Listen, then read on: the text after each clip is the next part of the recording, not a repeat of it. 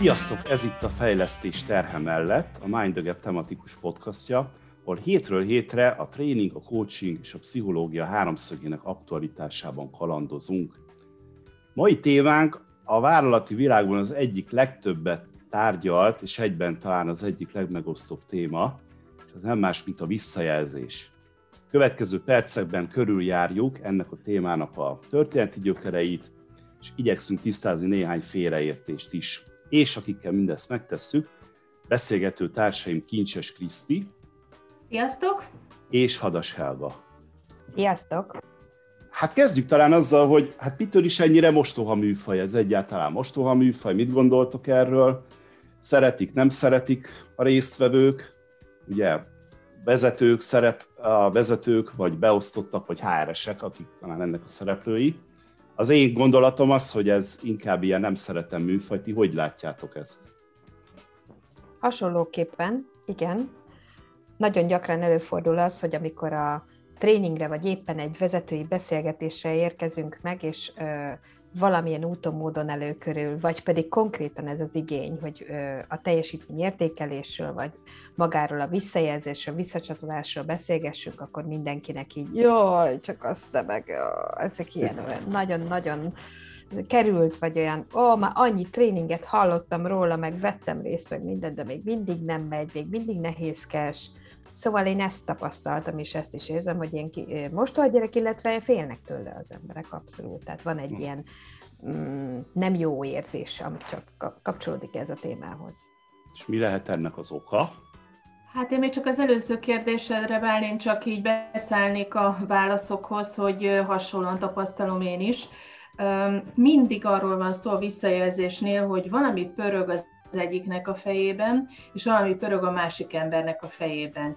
És sajnos azt a közös gondolatot nem pörgetik, hogy ennek lehet egy metszete hanem valahogy mindenki úgy száll be ebbe, mint egy boxmesbe, hogy biztos, hogy kapok olyan ütést, ami ellen védekeznem kell, a másik oldal pedig úgy száll bele, hogy biztos, hogy mondok majd olyat, ami megsérődik, tehát, hogy mindenki szerintem ilyen nagyon előre legyártott gondolati sémákkal száll bele ebbe a dologba. Én ennyit biztos, hogy tapasztaltam már, és most így először, először csak arra gondolnék, hogy ha ezeket a gondolatokat ki lehetne cserélni, és minimum egy ilyen semleges állásponttal indulnánk, már akkor szerintem nem lenne egy ilyen rém, rettenet ez a visszajelzés. Ezzel abszolút egyetértek, és még azt is ö, tapasztaltam, hogy ö, hozott dolog, hozott élmény ö, van a mélyén, méghozzá ö, mindenkinek valamilyen az iskola rendszerből mint egy emlékképpen előjön, hogy ez, az iskola rendszerünk sajnos mai napig is, az oktatási rendszerünk értékelő számon kérő módszerrel működik. Tehát, hogy mi az, amit tud a gyerek, ez így hangzik el, de valójában inkább arra mennek rá, mi az, amit nem tud az a diák, és ö, utána persze értékeljük, hogy új lefiam egyes. Tehát, hogy körülbelül ez, ez maradt meg az emlékeinkben, és mint a, a, a vezetőknek is, illetve a, a, főleg a, a munkavállalóknak, hogyha az van, hogy ér, teljesítmény értékelés, már maga ez a teljesítmény értékelés, akkor beugrik a gyomra, hogy ez már biztos valami vizsgaszituáció, vagy egy ilyen számonkérő, tehát iskolai emlékszituáció ugrik be.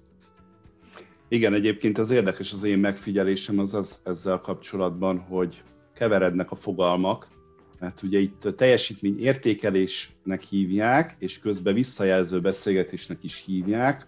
A visszajelzés meg az értékelés az szerintem két nagyon különböző fogalom, és szerintem itt csúszik el az, tehát hogyha én minősítve vagyok, értékelve, akkor azt nagyon gyakran, hát az engem, engem érint, az, az ellen sokszor védekezem, vagy megpróbálom megmagyarázni. Uh-huh. És hogy egyébként meg én beleolvastam egy kicsit ennek a történetébe, hogy honnan jön ez, ez kitalálta ki, hogy adjunk visszajelzést egymásnak, és hogy ez mire jó. Na ez érdekes, honnan jön? Mi a történet? És hát ha minden igaz, akkor ezt egész pontosan 1946-ban kezdték el használni, vagy akkor lett leírva, és hát nem más egyébként, mint az Kurt Levin nevű Aha. szociálpszichológus, aki egy elég híres figurája a tudománynak, ő kezdett el először csoportokkal dolgozni. és azt találta, hogy a csoporton belüli bizalom alakulásának, meg a teljesítmény, csoport teljesítménynek a szempontjából nélkülözhetetlen az, hogy a csoporttagok egymásnak visszajelzést adjanak. De nem azért, mert nem elégedettek a másikkal, vagy értékelni akarják, vagy kiavítani, hanem ennek a bizalom építése miatt van fontos funkciója. És hogy, hogy azt talált, hogy tehát például ilyeneket találtam, csak így felsorolásszerűen, hogy az alapvető emberi igény az, hogy akivel én együtt dolgozom, mondjuk egy csoportba, azt ismerjem, és hogy el tudjam fogadni. És ha az, hogy ismerem őt, az azt is jelenti, hogy ismerem az ő szükségleteit. Ismerem azt, hogy ő mit gondol, ő hogy érzi magát, neki milyen kérései vannak, vagy vágyai vannak, ő hogyan tudna jobban jelen lenni. Uh-huh. És még azt is leírta a Kurt Lewin, hogy előbb-utóbb megtörténik minden csoportban a határok kölcsönös kijelölése. Tehát, hogy mi az én felelősségem, meddig érzem én jól magam, hol van az, amikor mondjuk azt érzem, ez természetszerűen elő szokott fordulni, hogy mondjuk valaki belép az én határaimon túlra, és akkor az nagyon jó, hogyha erről tudunk transzparensen beszélgetni.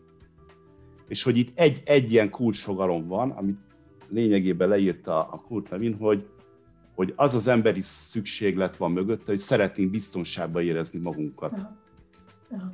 És hogy ehhez a, ahhoz, hogy biztonságban érezzük magunkat egy csoportba, most itt a csoport alatt értjük azt is, hogy mondjuk egy vezető meg egy beosztott egy együttműködése, az is egy, az is egy ilyen közeg.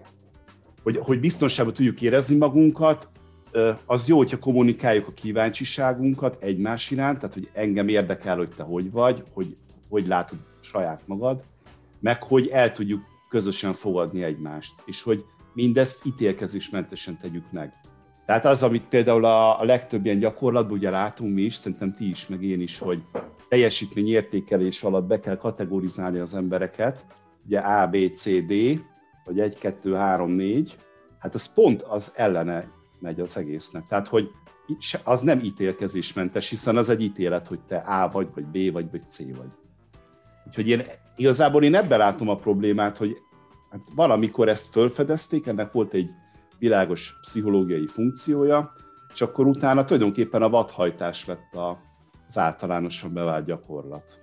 Igen, és ugye 40-es években történt ez, amikor Levin ezekre a dolgokra rájött, ahogy mesélett, és ehhez képest azért, ha megnézzük, még mindig nem úgy indul egyébként, mondjuk akár egy teljesítményértékelő, akár egy visszajelző beszélgetés, ez az alapkomponens, hogy a biztonság érzete, és most talán tegyük is elé ezt a jelzőt, hogy pszichológiai biztonság érzete valakinek megvan-e, hanem nem tudom, Helga, te mit tapasztalsz, de sokkal inkább egy ilyen kommunikációs forma, egy ilyen kommunikációs skill segítik és támogatják ezek a tréningek a vezetőket, meg egy ilyen technikai jártasság. Én még olyan tréninget is láttam, ahol egyébként, hogy mikor karikázzam be a hármast, mikor a négyest. Ezek borzasztó messze vannak szerintem ettől, amiről most beszélgetünk, hogy bizalom és biztonságérzet.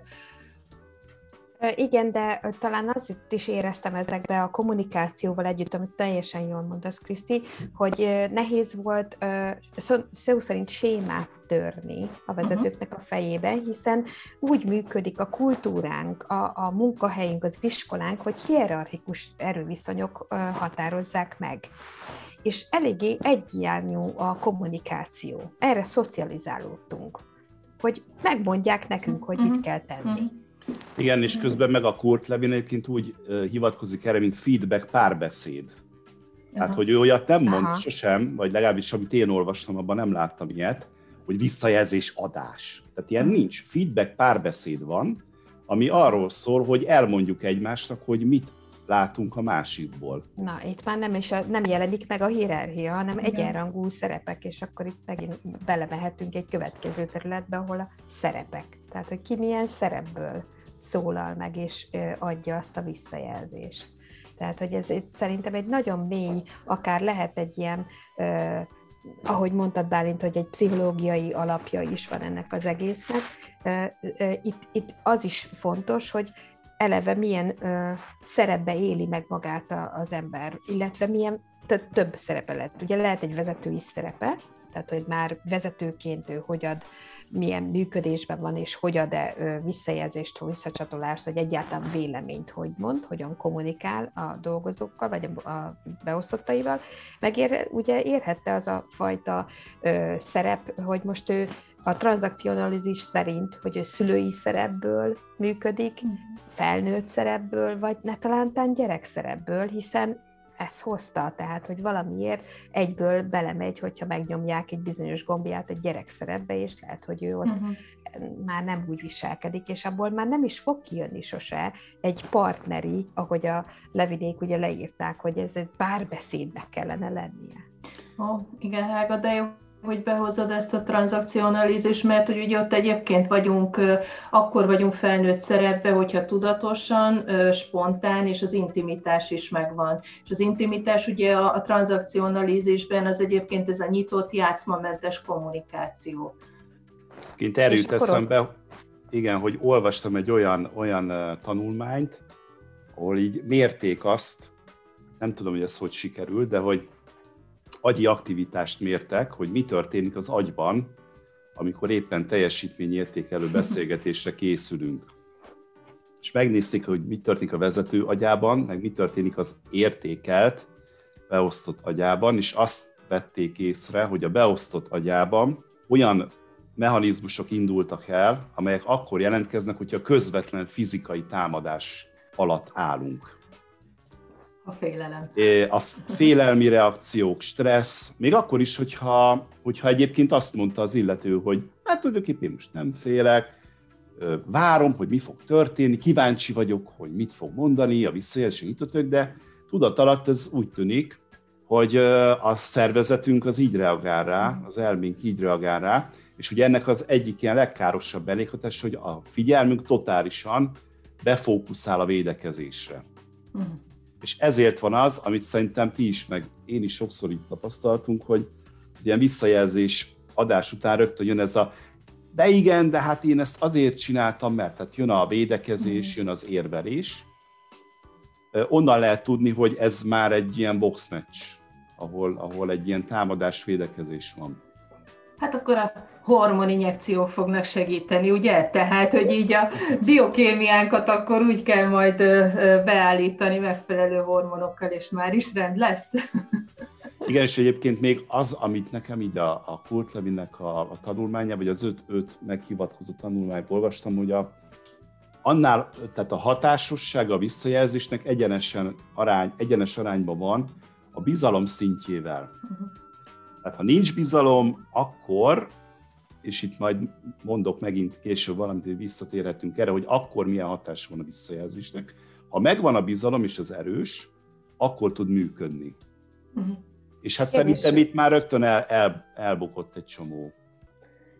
Az az érdekes kérdés fogalmazódott most így meg bennem, hogy hallgatlak, Bálint, hogy ugyan a, ahol megvan a bizalom, mondjuk vezetői és, és beosztott között, ott is bekapcsol eleve a beosztottban ez a fajta félelem? Tehát mivel tudat, tudat alatti? Tehát, hogy mivel nem, tehát, hogy érted, ez egy, én abszolút úgy gondolok rá, hogy ez egy hozott, ez egy tanult, bekapcsolódó félelem, mivel valahonnan jött gyerekkorából, vagy akármi, és ö, ha mégis megvan, tehát hogy vala főnökkel én jóba vagyok, amúgy bizalom, tényleg megvan a bizalom, nevezzük így, ott is bekapcsol-e? Hát ez egy jó kérdés. Én szerintem a helyzet szüli ezt, úgyhogy én megkockáztatnám azt, hogy szerintem igen, de ez csak egy vélemény. Én is így érzem. Én szerintem is bekapcsol, csak nagyon nem mindegy a mértéke, és onnantól már egy szubjektív dolog tud lenni, tehát hogy kiben mondjuk a félelem, mm, mint, mint első primér érzelem, és utána meg mondjuk a szorongás, mint egy ilyen másodlagos érzelem, és ott meg már nagyon elválunk, tehát mind a hármunknak más tudna lenni. És ráadásul ugye itt, a, itt az agy vizsgálatban, amit idéztem, ugye nem csak a beosztottat nézték, hanem a vezetőt is, játszódik le az ő agyába. Na, hát nála, nála pedig olyan uh, ahhoz a szituációhoz hasonló, hasonlított, amikor ilyen hatalmi helyzetben uh-huh. kellett megnyilvánulni. Tehát akár ledominálni, van, egy uh-huh. csapatot uh, vezetni, vagy támadni, tehát hogy ehhez hasonlított inkább, tehát rögtön most lehet, hogy az válasz is félig Helga a te kérdésedre, hogy rögtön kialakul egy ilyen handicap, független attól, hogy mekkora bizalmi szint, hogyha ez egy ilyen előre beprogramozott uh, esemény, és nem jut eszembe ez a szó, tehát amikor így megtartunk egy, celebrálunk, amikor ez ilyen celebrálva van, uh-huh, hogy akkor uh-huh. meghívó, és akkor készülj fel rá, uh-huh.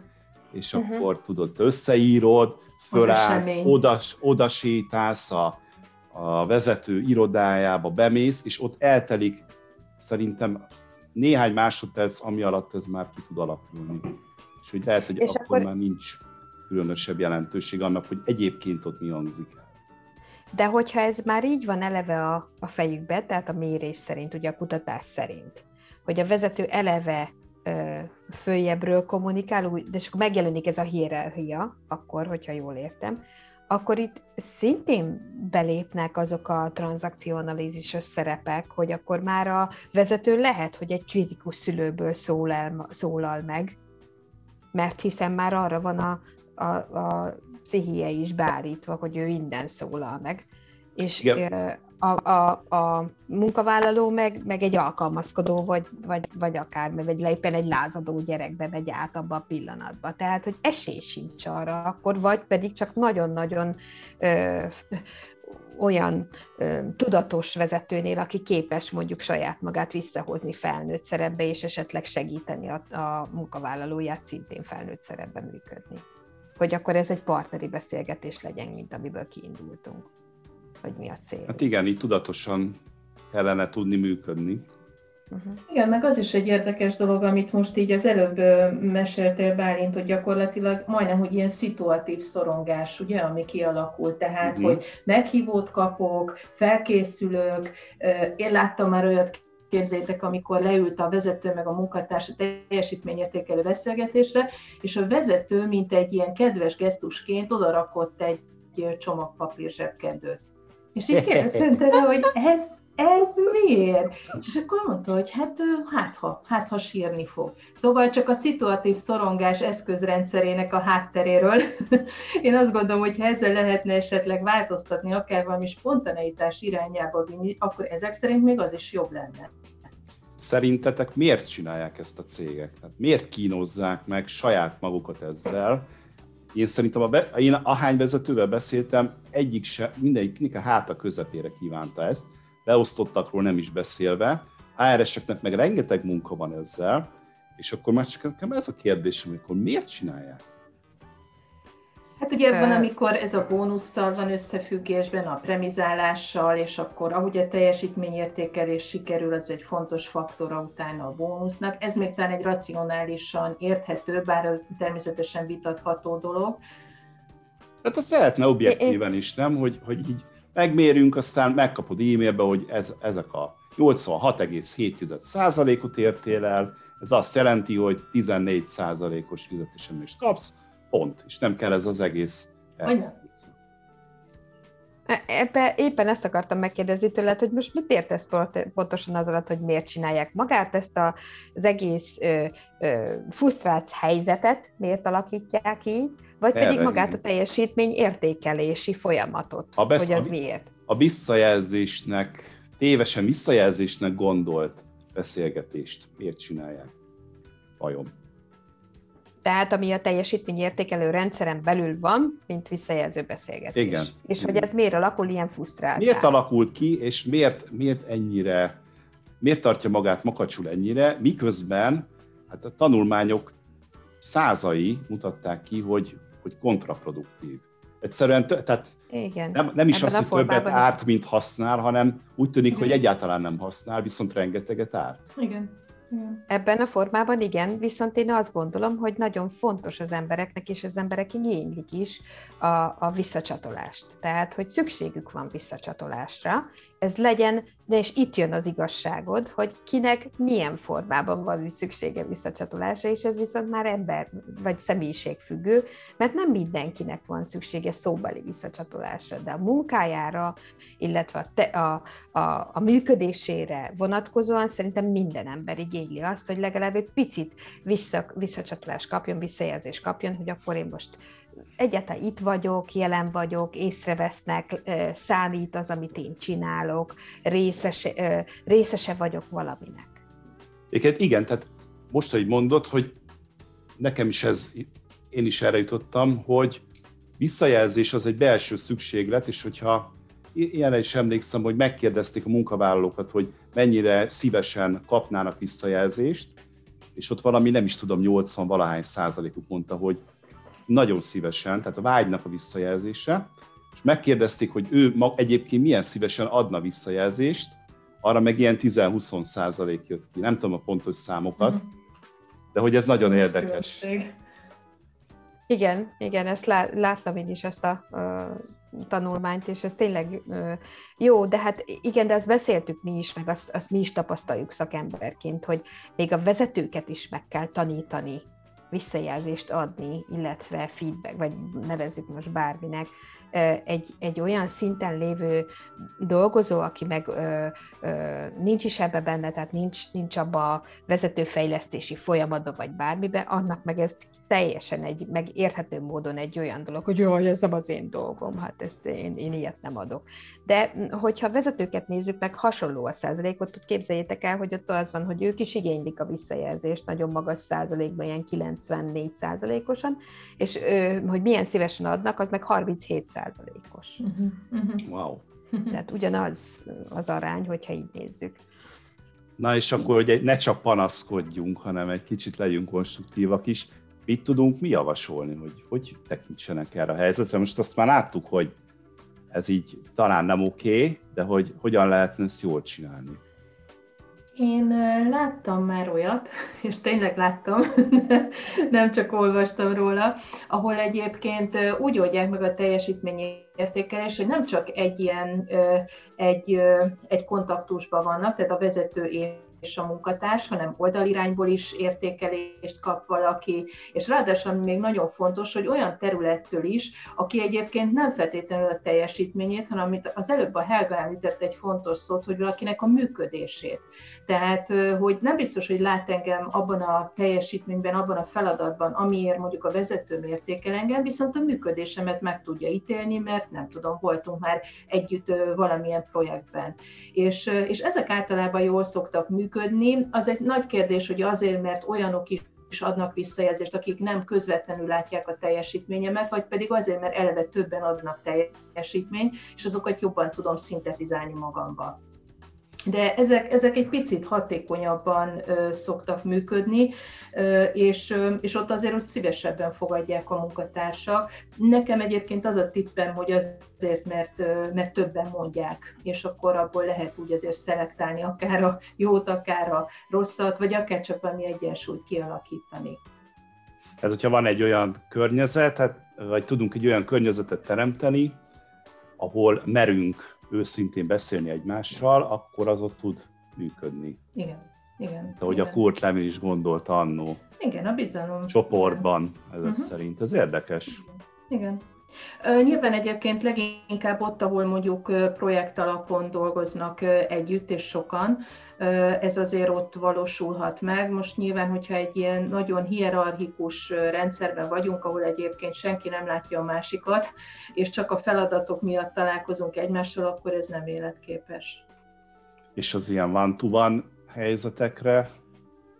Hát ott nagyon fontos szerintem a vezetői stílus és ugye ezt észrevettük az utóbbi időben, hogy nagyot változott, akár most a, a, az elmúlt időszak miatt is, illetve a gazdasági helyzet miatt is nagyot változott ebben az igény, hogy milyen vezetőkre van szükség jelen pillanatban a, a ilyen nehéz helyzetekben, vagy akár változásokban, vagy stb. És hogy igen, billent egy picit mondjuk ez már egy régebbi, tehát az a fajta vezetői stílus, ami egy szabályozottabb, hatékonyság, cél, feladat, beosztottokat úgy igyekszik inspirálni, hogy megmondja, hogy merre van az irány, tehát hogy egy kicsit ilyen transformációsabb vezetési stílus helyett ugye sokkal, vagy a, bocsánat, rosszul mondtam, tehát hogy a trans akciós vezetési stílus helyett sokkal ö, ö, jobban ö, szeretik most azokat, akik egy picit rugalmasabban, bizalmat keltőbben, tehát magas bizalmat tudnak kiépíteni a, vezet, a beosztottak között olyan vezetőket, akik elhagyják ezeket a konzervatívabb ö, és erősebb kezűbb vezetési stílusokat, és ők azok, akiknek ez megy is, tehát hogy ők utána úgy tudnak visszacsatolást adni tényleg, hogy képesek kialakítani azt az egyenrangú szerepet a beszélgetésben. Igen. Közben eszembe jutott az a szó, amit kerestem, a ceremónia.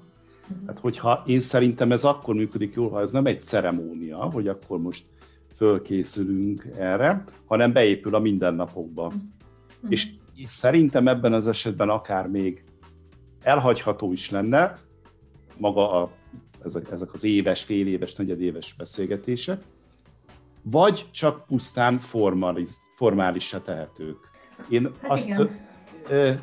mert azokat a vezet, ismerek én is szerencsére jó gyakorlatokat, vagy olyan vezetőket, akik jó gyakorlatokat, jó gyakorlattal rendelkeznek ebben a témában, és én azt mindegyikükre igaz, hogy folyamatosan használja visszajelzést.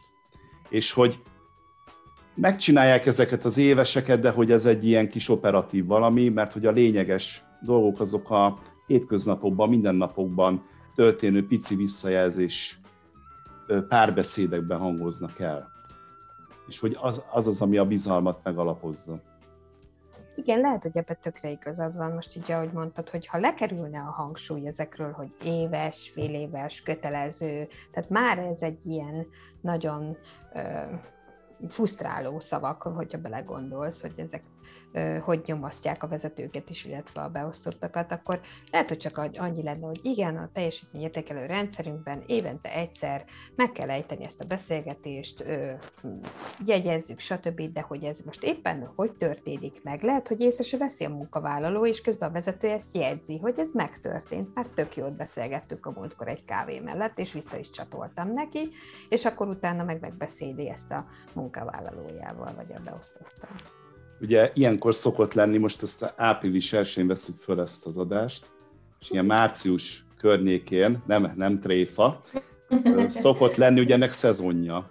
És hogy most még emlékszem ilyen január-februári megkeresésekre, hogy úristen, mindjárt jön a visszajelző beszélgetés, és akkor erre coachingot, tréninget csináljunk, a lehetőség szerint azonnal, adj Uram Isten, mert hogy nem tudjuk, hogy hogy kell. És akkor én Hát erre legszívesebben azt mondanám, hogy hát ha, ha innen indulunk, akkor ez nagyon nehéz lesz. Tehát, hogy én inkább most kezdenék el azon dolgozni, áprilisban, májusban, hogy ne kelljen majd jövő februárban, márciusban azon gondolkodni, hogy úristen, mit fogok csinálni, mert addigra beépül ez a mindennapok működésébe, és akkor az egy ilyen formális dolog lehet, vagy egy ilyen közös megbeszélésem. Ez az fontos egyébként, hogy megnézzünk egy évet, hogy hogy sikerült.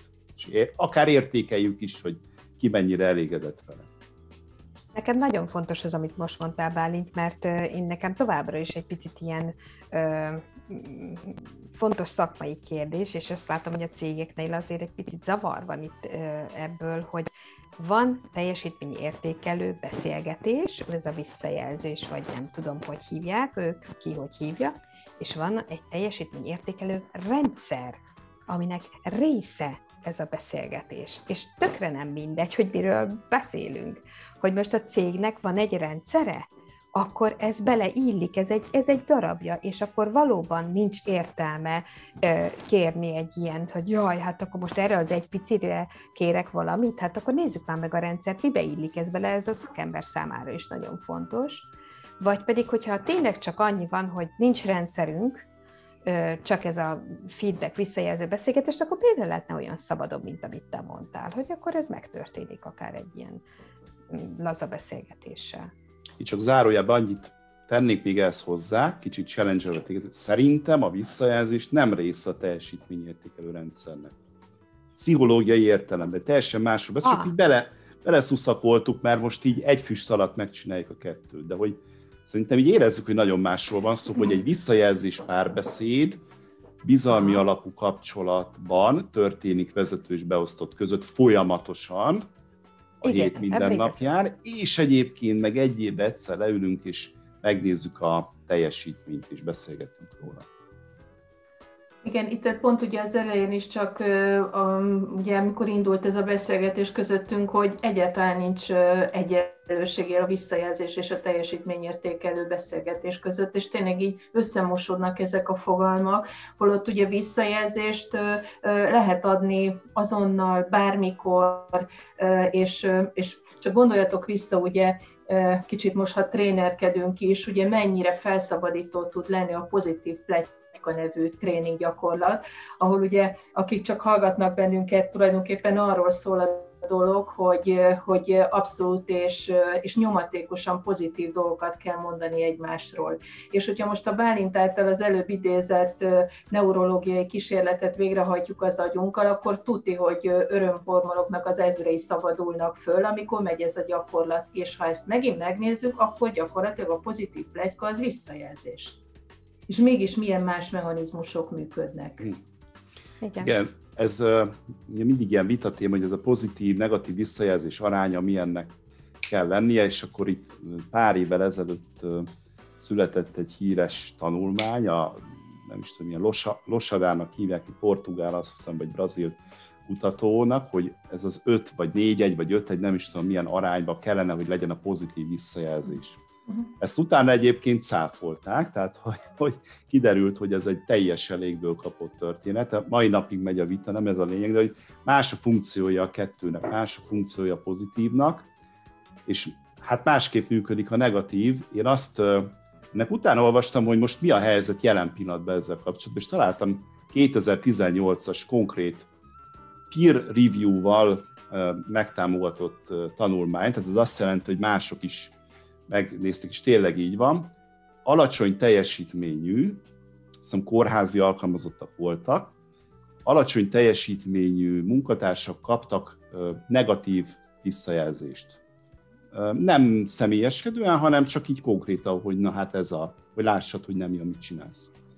És volt egy kontrollcsoport, ugyanúgy, ugyanolyan gyengén teljesítettek, de nem kaptak ilyen visszajelzést, nem kaptak semmiet és azt találták, hogy akik negatív visszajelzést kaptak, tehát szembesültek azzal, hogy mi az, amit nem jól csinálnak, azoknak a teljesítménye lassabban javult, mint a kontrollcsoporté. Uh-huh. Hát a teljesítmény magától elkezdett fölfelé menni, valószínűleg a csoport rájött arra, hogy hát nem jó, amit csinálunk, uh-huh.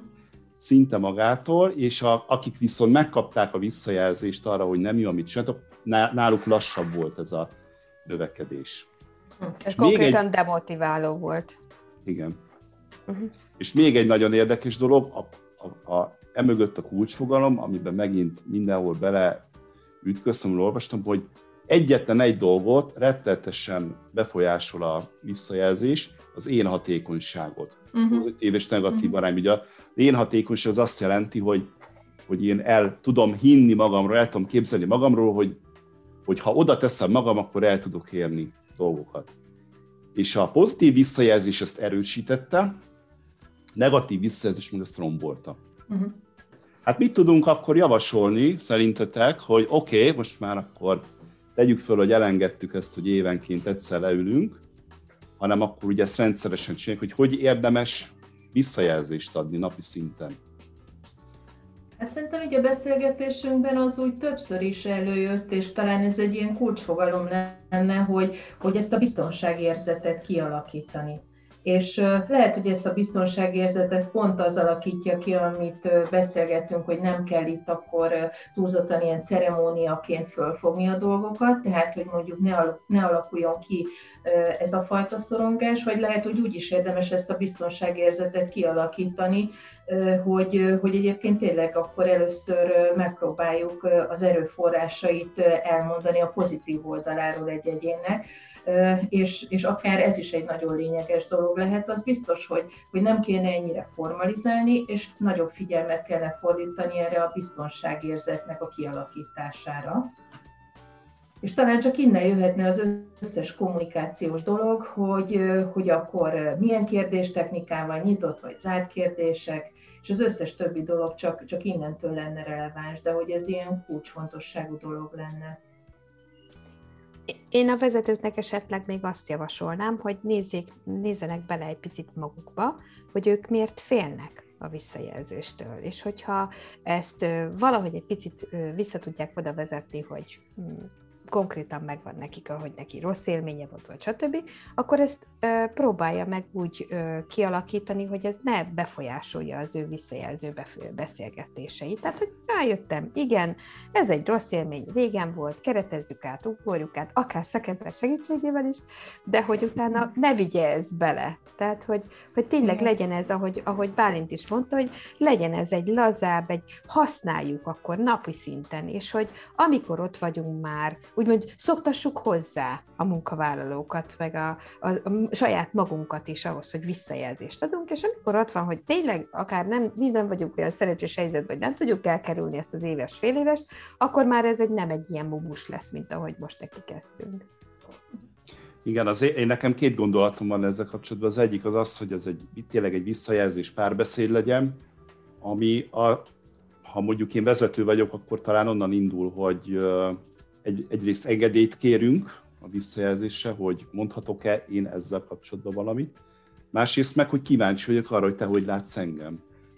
És hogy akkor a beszélgetés ne arról szóljon, hogy akkor én most elmondom, hogy én hogy látlak téged, hanem beszélgessünk, hogy, hogy én milyen vezetőnek tűnök neked, te meg egy picit közelebb kerülsz ahhoz, hogy én hogy látom a te működésedet. Uh-huh, uh-huh. A másik dolog meg, amit a, ugye a negatív visszajelzés, az szinte mindent rombol, amihez hozzáér, lehet ezt mondani, de hogy lehet ezt úgy megfogalmazni, hogy konstruktív legyen, pozitív legyen az szónak abban az értelemben, hogy valamiről beszélünk, nem valaminek a hiányáról, vagy valami rosszról, hogy, hogyha valami, mert szerintem egyébként az is fontos, hogy tisztán lássuk azt, hogy, hogyha esetleg a kettőnk kapcsolatában vannak káros mozzanatok, vagy valami olyan, amivel a másik nem elégedett, akkor azt tegyük ki az asztalra. Szóval, hogy ne egy ilyen, egy ilyen rózsaszín felhőbeszélgetés legyen ez, hanem te, legyen, legyen bizalom, tegyük ki, merjünk róla beszélni, és merjük megfogalmazni, hogy mit szeretnénk kérni, hogy hogyan másképpen. És én, én ezt a két szót húznám alá, amikor a visszajelzést adunk, a erősségek mellett, hogy hogyan másképp, hogy én mivel lennék elégedett, hogyha ezt látnám. És akkor ez egy, ez egy mondás, ez egy én üzenet, hogy tetszik, hogy én ezt szeretném. Igen, és talán csak így Bálint emlékszel, közösen tartottunk az egyik cégnél tréninget, ahol föltettük azt a kérdést egymásnak, egyik terület a másiknak, hogy, hogy én hogy látom, hogy miben tudok neked segíteni.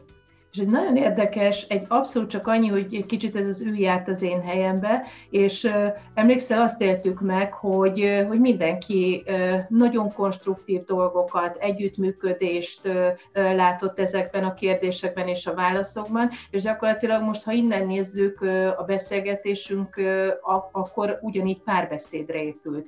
Csak, és megint ugye, amit a Helga is említ, hogy nem ez a hierarchikus, hierarchikus föntről le, hanem a párbeszéd az ugye egyenrangú fel felek, és csak úgy tűnik, hogy egy ilyen kérdés is, hogy hogy látod, hogy én miben tudok neked segíteni, vagy akár azzal a mondattal, hogy én úgy látom, hogy ezt meg tudom csinálni, ez, ez már egy kicsit ugye a két oldalt mozgatja, és, és lesz bőle valami párbeszéd.